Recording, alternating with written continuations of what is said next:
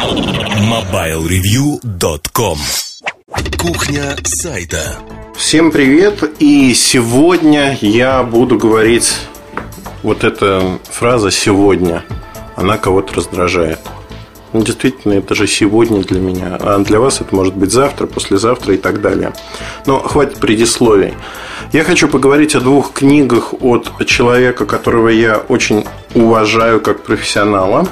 Этот человек э, известен в мире бизнеса, известен очень хорошо. Именно за счет этих двух книг и за счет того, чем он занимается консалтингом.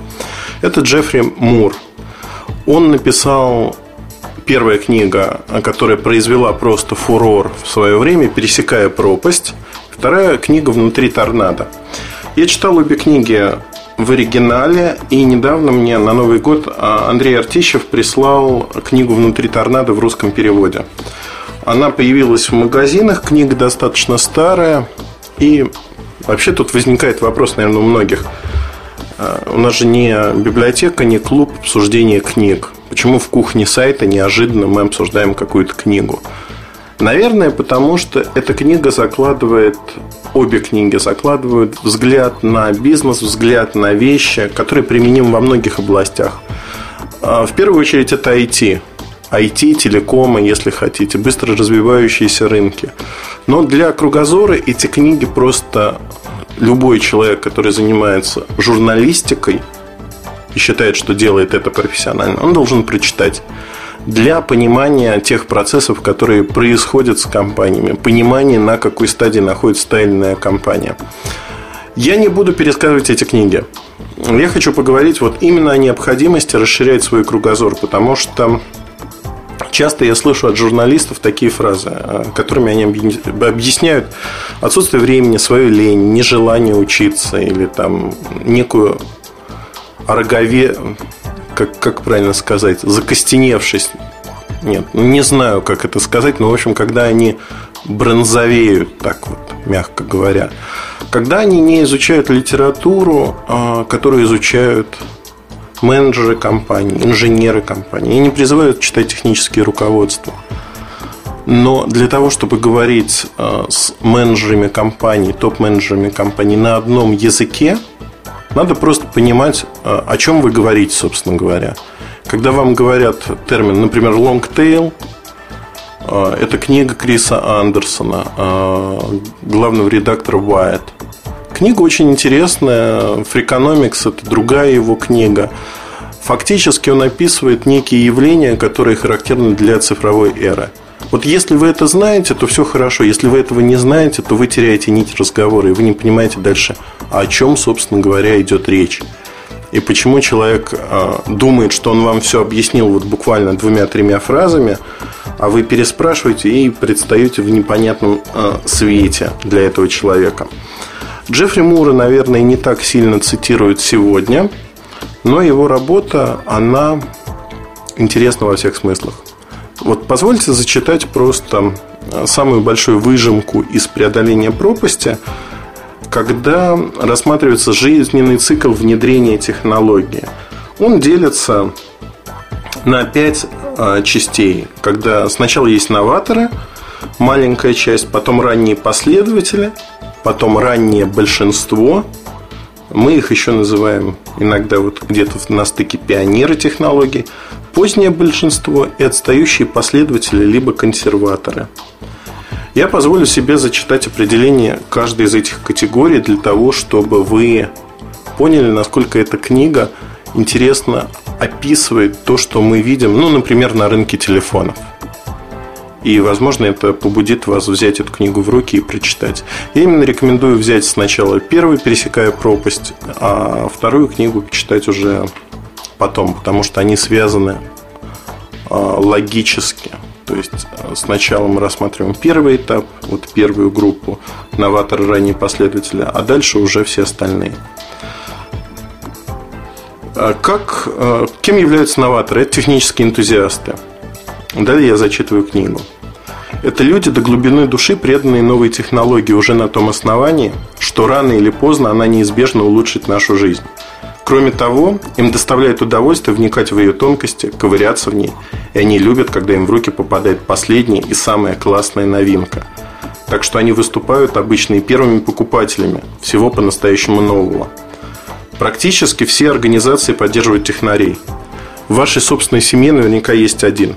И только один человек, который может запрограммировать автоответчик, выставить часы в видеомагнитофоне и найти общий язык с кофеваркой эспрессо. То же самое верно и для офиса. Кому вы бежите, когда у вас барахлит компьютер? Это и есть ваш технарь. С точки зрения маркетинга, особенно если речь идет о корпоративных продажах, у технарей есть всего один недостаток. У них совсем нет денег. Но зато они обладают влиянием – Причина, по которой мы проводим с ними так много времени, в том, что от них зависит весь дальнейший жизненный цикл. Если они обругают новый продукт, никто на него больше никогда не посмотрит. Только с их одобрения прерывная инновация может получить известность.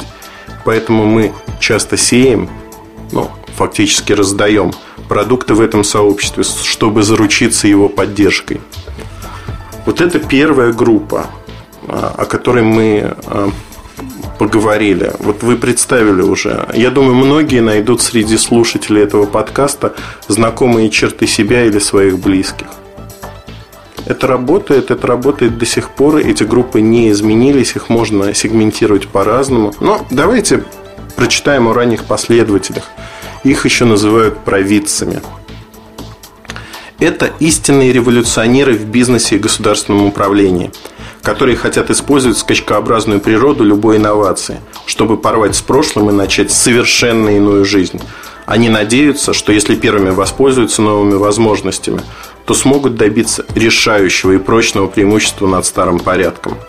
Провидцы пользуются огромным влиянием в области высоких технологий, поскольку это первая группа клиентов, которая обладает и возможностью, и готовностью выложить на стол реальные деньги – при этом они финансируют предпринимателей на начальных этапах бизнеса по меньшей мере в таких же масштабах, что и сообщество венчурных капиталистов.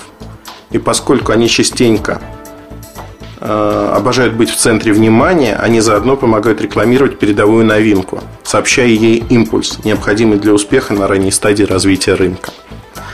Но любая услуга требует ответной услуги. Каждый провидец требует для себя особых модификаций, которые не придут в голову никому другому – и очень быстро эти требования ложатся тяжким бременем на научно-исследовательское подразделение неокрепшего предприятия. Рано или поздно это заставляет искать компании заказчиков иного рода, который на самом деле хочет того же, что и все. Заказчика, известного как прагматик. Технические энтузиасты и провидцы вместе взятые формируют ранний рынок. Хотя их личные мотивы совершенно различны, их объединяет стремление быть первыми – только технари желают исследовать а эксплуатировать новую возможность. Представители остальных групп в рамках жизненного цикла технологий не заинтересованы в том, чтобы быть первыми. В этом вы можете убедиться, изучив остальные профили. Вот. Чем больше я читаю, а, вторая группа тоже очень жизненно, очень похожа, написана простым языком и понятно, о ком идет речь. У меня иногда даже возникает желание в обзорах Включайте такую информацию в виде инфографики, возможно, просто отмечать на графике, кто пользователи того иного аппарата. Консерваторы, новаторы, ранние последователи, пионеры технологий, провидцы, возможно. Если это интересно, вы просто скажите об этом в разделе подкасты форума, и мы будем добавлять такую информацию. Для нас она и так уже есть. Мы исследуем большинство аппаратов в рамках Mobile Research Group. Эта информация у нас есть. Есть несколько методик, по которым мы делим те или иные аппараты для тех или иных групп. Мы можем для сайта специально разработать э, некую скомпилированную методику по некоторым э, сразу по нескольким методикам, а можем, собрав их воедино, можем представить просто одну из уже известных и проконсультироваться с вами. Давайте пойдем дальше. Я выступаю сегодня таким рекламной зазывалой, который хочет, чтобы вы прочитали эти полезные книги. Ранее большинство равно прагматике. Эти люди совершают основную массу покупок в сфере технологической инфраструктуры. Их не волнует технология сама по себе. И этим они отличаются от технарей, которых, впрочем, не забывают взять к себе на работу – тому же они верят в эволюцию, а не в революцию. Так что они и не провидцы. Больше того, от провидцев они держатся подальше. Вместо этого они заинтересованы в том, чтобы система в их компаниях работали эффективно. В силу всего этого к технологии они относятся нейтрально и склоняются к внедрению новшеств лишь после того, как накопится достаточно доказательств их полезности, повышенной производительности, включая авторитетные отзывы людей, которым они доверяют. Прагматики – это чаще всего те люди, которые отвечают за критически важные для компании системы. Они знают, что стабильность этих систем весьма хрупка и всячески стараются защитить их от вторжения новшеств. Поэтому они оказываются крепким орешком, когда приходит время получить их согласие на переход к новой парадигме – когда прагматики в конце концов совершают этот переход, они предпочитают покупать у лидера рынка по двум причинам. Во-первых, все остальные на рынке делают свои продукты совместимыми с продуктами лидера. Так что, хотя продукция лидеров может быть и не самой лучшей, построенные на ее основе системы будут самыми надежными – во-вторых, лидер притягивает на свой вторичный рынок множество независимых компаний. Поэтому даже когда лидер не слишком охотно идет навстречу пожеланиям покупателей, это делает за него рынок в целом. В результате прагматики для себя решили, что покупатели продукции ведущих вендоров в целом получают за свои деньги больше ценности. Знаете, звучит очень адекватно и хорошо. Перейдем к следующей группе – позднему большинству или консерваторам – эти покупатели с пессимизмом глядят на то, что инвестиции в технологии принесут им какую-либо пользу и осуществляют их вынужденно. Обычно по той причине, что единственная остающаяся альтернатива – это позволить всему остальному миру обогнать себя. Они очень чувствительны к цене, исполнены скептицизма и очень требовательны. Их требованиям редко идут навстречу. Отчасти потому, что они не желают платить ни за какие дополнительные услуги, что только подтверждает их нелестное мнение о высоких технологиях. Тем не менее, для маркетинга высоких технологий консерваторы – это пока еще не использованная по-настоящему возможность, сулящая в перспективы толпы новых покупателей. Их можно привлечь на рынок внимательным отношением, пусть даже они представляют серьезную проблему для вендоров, решившихся служить им. Ключ к успеху и прибыльности в этом сегменте бизнеса – упрощение, стандартизация систем до такой степени, что они просто тихо себе работают – Иными словами, консерваторы рады купить несколько дюжин самых совершенных в мире микропроцессоров при условии, что они глубоко упрятаны внутри их BMW. Блестящее определение. Вот четкое блестящее определение. Умное определение. Я не устаю а, восхищаться Джеффри Муром. Он как консалтер, человек, который занимается консультациями разного рода компаний, он очень умен и дает именно взгляд, общий взгляд на частные проблемы. Это хорошо. У нас осталась пятая группа. Это отстающие или скептики. Это бич божий хай-тека. Им доставляет удовольствие разоблачать назойливую и лживую рекламу маркетинга высоких технологий. Они не столько потенциальные покупатели, сколько извечные критики. В связи с этим цель маркетинга высоких технологий – продавать не им, а скорее в обход их. То есть вот тут я по опыту своей работы могу сказать, что со скептиками мы сталкиваемся постоянно. Несколько человек на том же форуме могут создать невыносимые условия для общения просто в силу того, что им в голову взбрело, что та или иная технология, тот или иной продукт – это мировое зло. Так часто бывает, и это происходит постоянно – так или иначе с этим надо мириться. Поэтому, если говорить, вот давайте я зачитаю еще маленький кусочек рекомендаций. А, учитывая вот эту сегментацию, что предлагает Джеффри Мур для IT-компаний. Начните сеять новые продукты среди технических энтузиастов, чтобы они помогли вам просветить провидцев. Как это выглядит на практике, ну, например, в российских условиях? Компании раздают инновационные продукты блогерам, журналистам, людям, так или иначе относящихся к этой сфере. Так называемый сидинг. Например, Nokia N900 была роздана огромным тиражом. То есть взяли сегмент технических энтузиастов и раздали продукт для того, чтобы они познакомились и дальше рассказали.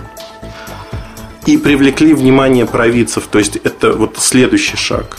Напомню, что N950, он создан уже не столько для технических энтузиастов, а сколько для провидцев. И вот следующий, следующая рекомендация. Как только вы привлекли внимание провидцев, сделайте все, чтобы превратить их в удовлетворенных покупателей, которые могут послужить источником благоприятных отзывов для прагматиков.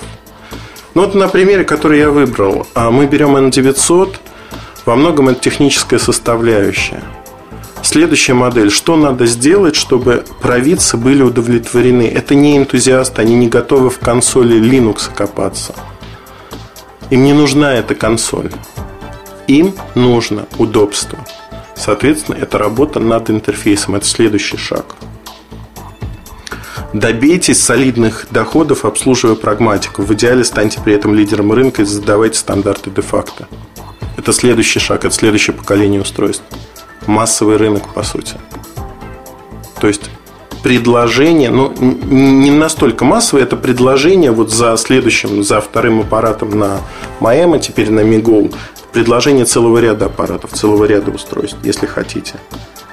Воспользуйтесь своим успехом у прагматиков, чтобы нарастить объемы производства и получить необходимый опыт. Это позволит сделать продукты достаточно надежными и дешевыми, чтобы удовлетворить потребности консерваторов. Вот это уже массовый рынок. Когда прагматики попользовались продуктами, они на слуху, они видны, продукты идут на массовый рынок. И последняя рекомендация, которая мне очень нравится. Что касается скептиков, оставьте их в покое. Пусть делают, что хотят. Знаете, человек, который читает эти книги, он может найти в них очень много для себя разного и для журналистики, и для, если хотите, жизни. То есть это не бесполезное чтение. Я в свое время, недавно я с другом обсуждал а, кассету, которую мы видели еще во времена видеосалонов. Не помню, как это называется, тогда зарождались а, всевозможные бои без правил. И а, был фильм, в котором были реальные бои, но не до смерти кого-то, а реальные бои мастеров разных искусств.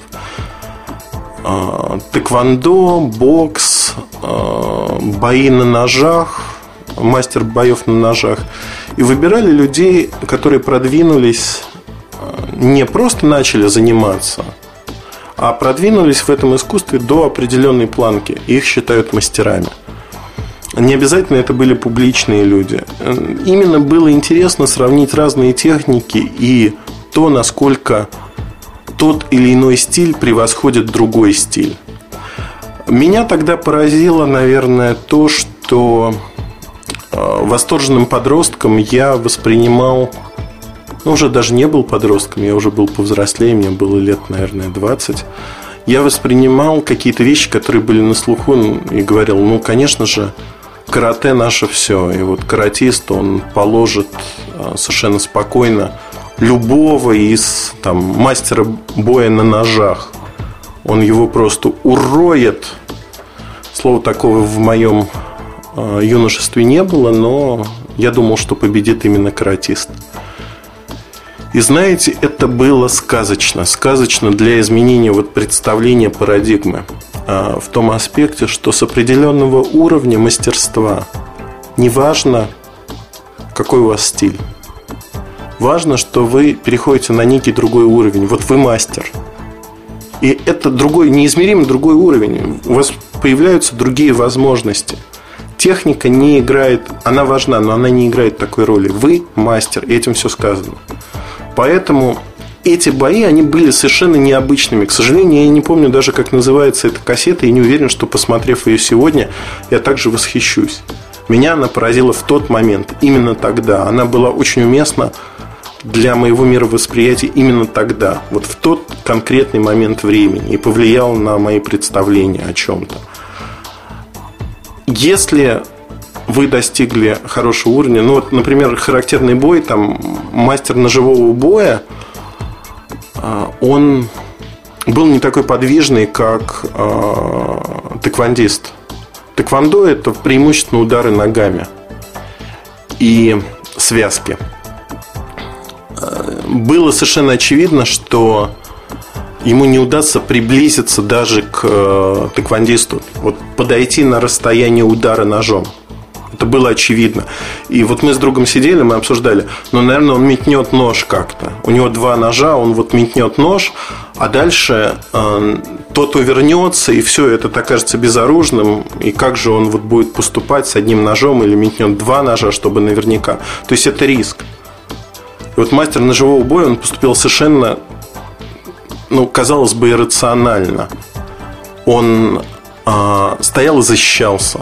Он защищался, он уклонялся, он был достаточно гибким, удары шли. Потом в определенный момент он просто пропустил один удар, второй удар, достаточно ощутимый и сильный, а на третий удар он выставил ножи так, что тэквондист фактически насадил себя. Но это были деревянные, это муляжи были, но было видно, что даже вот этот удар со всей силы, а, который был нанесен – он фактически насадил себя на два ножа. Что сделал вот этот мастер ножевого боя? Он фактически предугадал ту связку, которую на автомате выполнял этот человек-таквандист. И он противопоставил этому тот шанс, который у него был. Он в нужное время, в нужном месте поставил эти ножи. Он предугадал. Я не могу сказать, что таквандист он был плох. Нет, он просто сглупил в данный конкретный момент – это не значит, что э, всегда мастер ножевого боя выиграет у мастера по тэквондо. Нет, абсолютно не значит. Это просто говорит о том, что все зависит от человека зачастую, и выходя на определенный уровень, он получает другие возможности. Опять-таки, вы можете спросить, как это относится к книге, в принципе, к Джеффри Муру. Вот Джеффри Мур – это мастер. Он вышел на определенный уровень, и грех не прочитать то, что он написал, не осознать. Это поможет вам в жизни, неважно, чем вы занимаетесь, разработкой программ, созданием телефонов, продажей этих телефонов. Умные мысли, они никогда не вредны. Более того, каждая из этих книг вынесет для себя что-то свое. Это, во-первых, приятное чтение. Во-вторых, это пробуждает мысли, это дает возможность вам многое понять, многое осознать о рынке, о себе, о людях, даже если вы не относитесь а, к маркетингу никоим образом, книгу интересно прочитать с позиции того, а как нам продают тот или иной товар, а кому вы относитесь? Может быть, вы скептик, консерватор, прагматик, либо пионер технологий. Кто вы? Ну вот задайте себе этот вопрос. Ответ найдете в книге. И э, это действительно, пересекая пропасть, вот без всяких скидок, это культовая книга – культовая книга. Я Андрею Артищеву очень благодарен, что он вот вернул мне приятные минуты чтения. Книгу я помню практически наизусть. И «Пересекая пропасть», и «Внутри торнадо» – это книги, которые сформировали мои представления о бизнесе, о исследованиях, о том, что должно и нужно делать. И вот сейчас, перечитывая русское издание, я понимаю, что вот эта культовая книга, она нужна очень многим. Журналистам в том числе. Не надо отмахиваться, говорить, ой, это не по теме, это вот совсем не даст нам ничего. Человек это то, что он читает, потребляет видеоинформацию. Это, это книги полезные, они правильные книги. Их стоит читать. Я понимаю, что времени ни у кого из нас нету. Но найдите 20-30 минут в день. Найдите, можно найти. Книга не такая большая, 250 страниц. И первая, и вторая. Но гарантированное удовольствие от чтения вы получите. Не надо отмахиваться, говорить, о, эта книга написана еще до бума интернета, там все устарело. Да ничего там не устарело.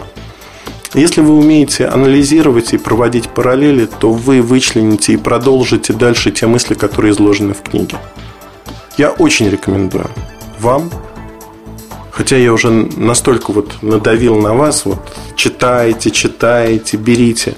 Выбор всегда остается за вами, я не хочу вам навязывать его, но мне кажется, что хорошие книги надо читать, они достойны упоминания.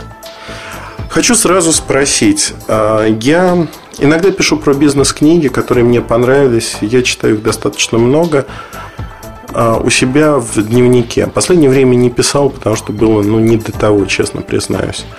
Вот если вам будет интересны такие рассказы про, как про книги Джеффри Мура, я могу сделать подборку иногда там через выпуск, через два выпуска в кухне сайта рассказывать про те книги, которые я считаю очень важными, которые сформировали мое отношение или отношение внутри нашей команды позволяют взглянуть на организацию и рынка, и компаний, и людей, и вообще показывать человеческие отношения в таком виде, как бизнес.